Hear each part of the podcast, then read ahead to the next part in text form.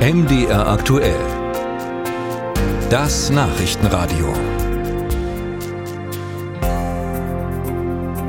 Tja, wie schwer war denn nun eigentlich der Schlag für alle Fußballromantiker gestern Nachmittag? Eine Zweidrittelmehrheit der 36 Vereine in der ersten und zweiten Liga haben den Weg freigemacht, dass ein Investor bei der DFL einsteigen kann.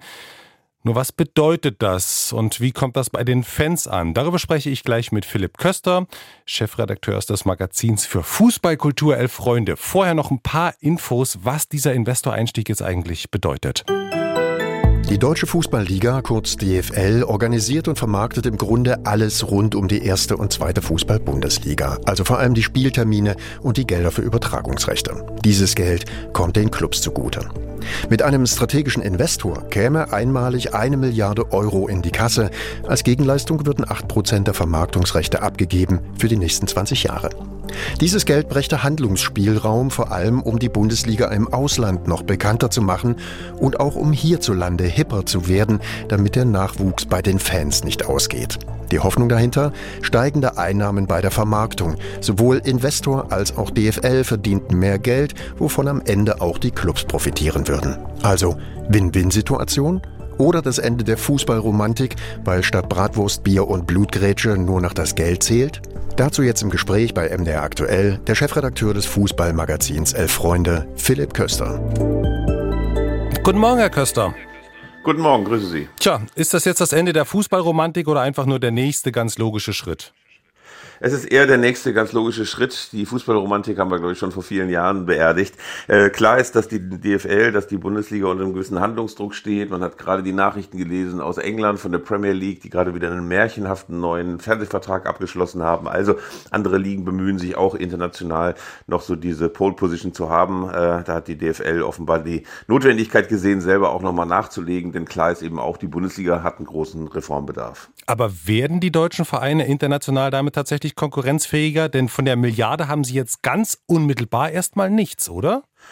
Nein, das wird auch nicht von heute auf morgen gehen. Also es wird jetzt kein Pubbesitzer im Senegal oder in Nordasien oder in Amerika aufgeregt am Fernsehknopf fingern, weil Hoffenheim gegen Heidenheim läuft, sondern äh, das, natürlich will man versuchen, sich strategisch anders aufzustellen. Es soll äh, international einfach äh, ganz viel Geld investiert werden. Man will versuchen, moderne Erzählformen zu haben. Man will insbesondere die jugendlichen Zuschauer ähm, ansprechen, die momentan, glaube ich, jetzt die Bundesliga nicht als allergrößtes Interesse haben. Also das sind ganz, ganz viele Maßnahmen, die mit dem Geld Geld geplant sind. Klar ist aber auch, dass das viele Zugeständnisse bedeutet. Also beispielsweise Bilder aus den Bussen, Bilder aus den Kabinen und vieles, vieles mehr. Also wir werden schon eine neue Welle der Kommerzialisierung erleben. Ist es eigentlich ein Problem, dass die Zweidrittelmehrheit der Clubs nur sehr knapp zustande kam oder spielt es einfach jetzt keine Rolle mehr? Na, zunächst einmal ist es natürlich erst eine Mehrheit mit 24 von 36 Clubs. Es gibt natürlich auch noch die heikle Frage, wie eigentlich Hannover 96 abgestimmt hat. Dort war es ja der Emissär Martin Kind, also der Teilsbesitzer von 96, ähm, der vom Verein den Auftrag bekommen hat, dagegen zu stimmen, also gegen den Einstieg des Investors. Der hat sich aber oft äh, in der Vergangenheit für einen Einstieg ähm, ausgesprochen. Könnte also sein, dass der in der Geheimwahl einfach mal dafür gestimmt hat. Klar ist aber auch, dass es keine Chance gibt, das jetzt anzufechten. Es war eine geheime Wahl. Ähm, insofern steht das jetzt erstmal. Klar ist aber auch, dass das nicht besonders überzeugend ist. Wäre schon ein anderes Signal gewesen, wenn jetzt beispielsweise 30 von 36 Clubs dem zugestimmt hätten. Jetzt ist ja auch die Frage, welchen Einfluss bekommt dieser Investor wirklich? Die DFL beschwichtigt und sagt im Grunde gar keinen. Stimmt denn das so?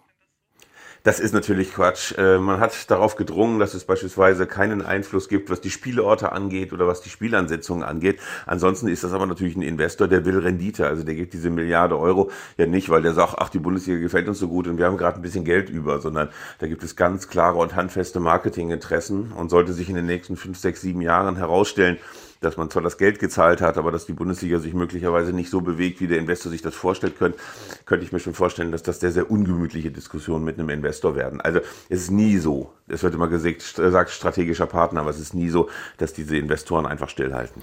Wie werden denn die Kurven am Wochenende damit umgehen? Also der gemeine RB Leipzig-Fan weiß bereits, Geld ist die Lösung, aber das wird ja möglicherweise nicht überall so gesehen, oder? Die Kurven protestieren ja seit vielen, vielen Jahren gegen den Einstieg von Investoren, gegen zu viel Geld äh, im Fußball. Ähm, natürlich wird es Spruchbänder geben, natürlich wird es äh, Dis Diskussionen auch unter den Anhängern geben und Proteste. Klar ist aber auch, ähm, dass der Einfluss der Anhänger da sehr, sehr begrenzt ist. Also das ist natürlich eine Erfahrung, die ohnehin viele, viele, viele Fans schon in den letzten Jahren gemacht haben, dass man protestieren kann, dass man sagen kann, das wollen wir so nicht und dann wird das Rad der Kommerzialisierung immer noch mal ein bisschen weiter gedreht. Also äh, ich glaube, da sind viele Kurven schon realistisch, äh, dass da nicht viel zu machen ist.